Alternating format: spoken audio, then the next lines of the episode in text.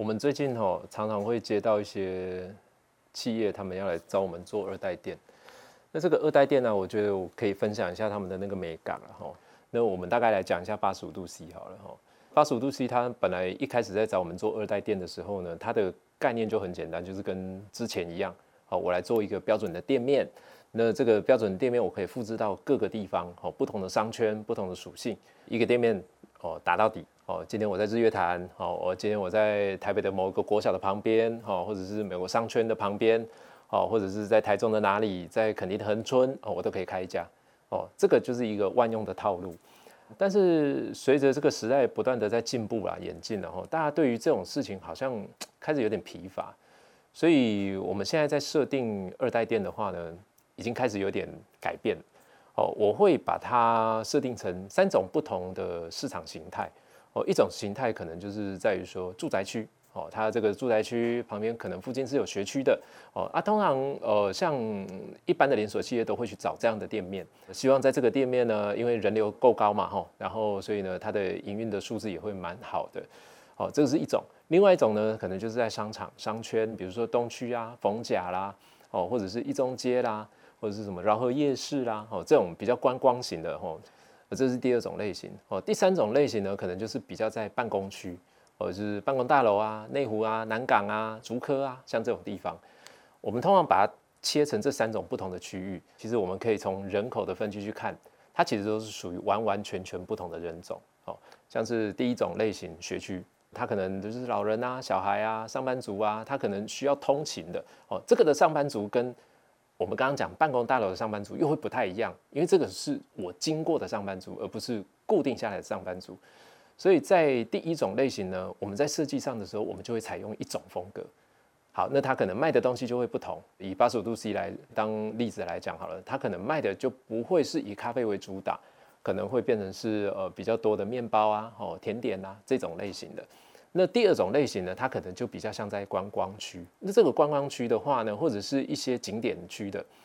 我们在设定上的话呢，就会让它呃更有趣一点啊，或者是更贴近。当地的这种消费习惯，或者是呃，它就是一个风景区，推一些限量的商品，哦，那可能在这个空间来看的话，我们的设定又会有一种不同。那第三种就是我们刚刚讲的办公大楼、办公区，那其实它应应的需求又会不同。所以我会认为说，呃，现在二代店的这种设计模式呢，当然它对于很多的企业叫叫做一种耳目一新哦，我想要去整改过去一代店所产生的缺点。或者是它可能产生的一些弊病，那我觉得在消费者的立场来看，它更重要的是什么？是更有趣的感觉。因为你想想看哈，如果我今天是一个上班族，哦，我可能住在第一类的商圈，就是所谓的住宅区、学区，但是我会通勤到第三类的商圈，在这边的时间我可能待到八个小时。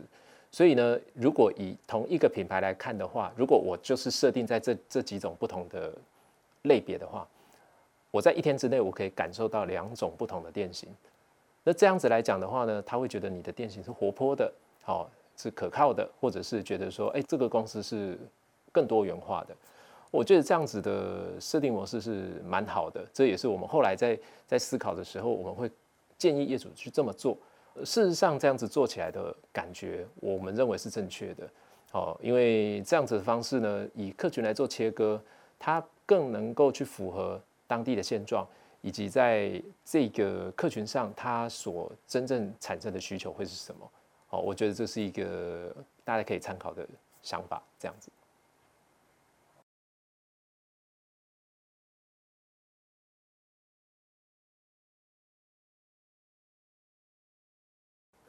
其实我觉得你的卡顿点应该要先去把它理清，就是说你到底在哪里卡住了，你到底在哪里顿住了，到底是呃客群没有办法再扩张呢，还是你的产能无法再扩张，或者是你在制作流程上产生了什么样的问题？我觉得这点是要先去厘清的。那这个厘清的方式就要先做内部的检讨，或者是做一次的企业顾问哦，比如像我们公司有在做冲刺计划，先把问题的根源先把它抓出来。我们也才能了解说，呃你未来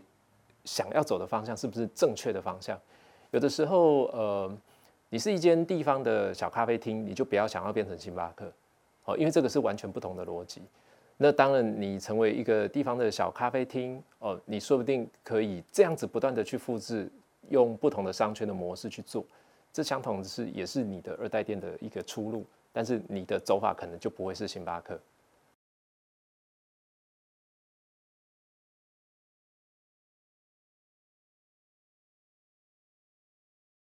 成功的要素，我觉得第一个组织者必须要先去理解说你要走的方向是什么，那你的商业模式是否真的已经建立起来？哦，我觉得这是一个很关键的点。然后第二个就是你选点的一个逻辑，是不是能够符合你刚刚第一个商业模式的这个逻辑？哦，比如说哦，我今天我要做的就是比较亲民的，好，那你就应该要在亲民的空间、亲民的地方去做，去开这间店。那如果你今天要做的是时尚，你可能就要在东区。那在东区，你在精算你的规模之后，你到底能不能赚钱？呃，我觉得这两个它是互相牵连的。第三个当然就是你要准备呃足够的弹药、足够的钱、足够的人力、足够的资金或者是足够的资源去做这件事情。我觉得这样子会比较好。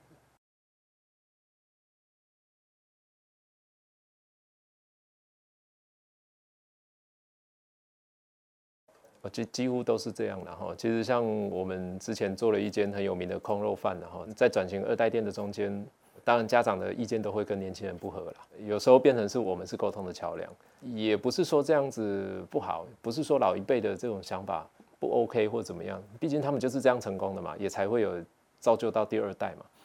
不过就是在这个中间，可能要很多的沟通，很多的说服。这个都是二代接班，他一定会面临到的问题啊，就是父母太强了嘛，他们就是什么事情儿子想要做，都会跟他讲说你这样不行，你这样不对，在父母的观察里面就会觉得说啊，你这样子是选错路来，我救你一把。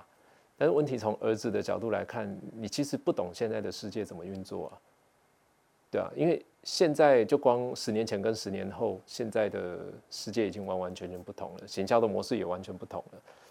所以我觉得这个是。需要很多的沟通了，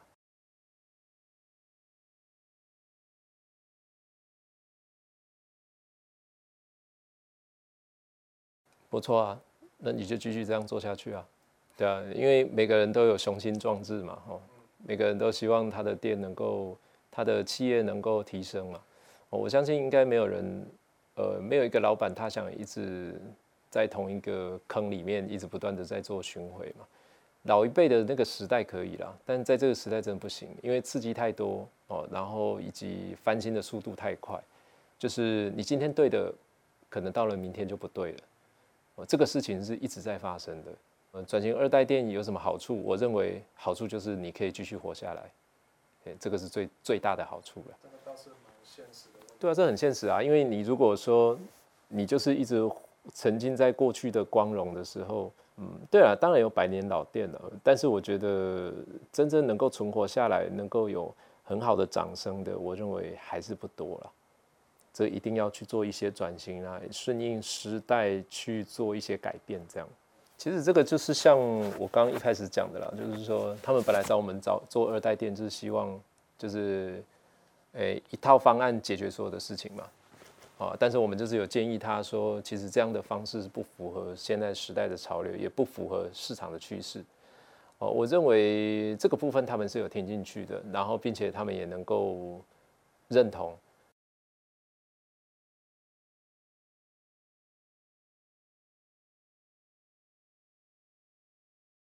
嗯，我觉得目前是满意的啦。哦，因为现在目前我们做的两千店的生意都很不错。哦，然后也得到一个很大的回响，哦，大家也会觉得哇，八十五度 C 不一样了，哦，它看起来像什么风什么风啊？当然，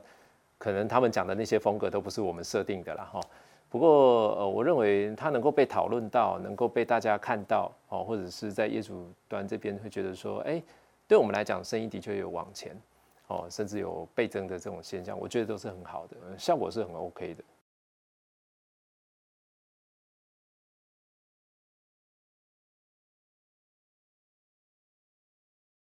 其实他们都会遇到蛮相近的问题。后来我们也会觉得说，遇到转型这件事情，都是会是一个大家普遍会遇到的那中间的一些呃疑惑啦，或者一些想法，我觉得都可以来跟我们讨论啊。这些想法或许是我们从我们的角度来看到的世界就是不一样，跟你呃自己在那边思考说，哎，我我我到底该怎么做啊？或者是我这样子做到底好不好？哦，或许多一个人哦，就是像像我们这样的角色，可以给你更多的不同的想法跟意见啊，我觉得这样是还蛮好的啦。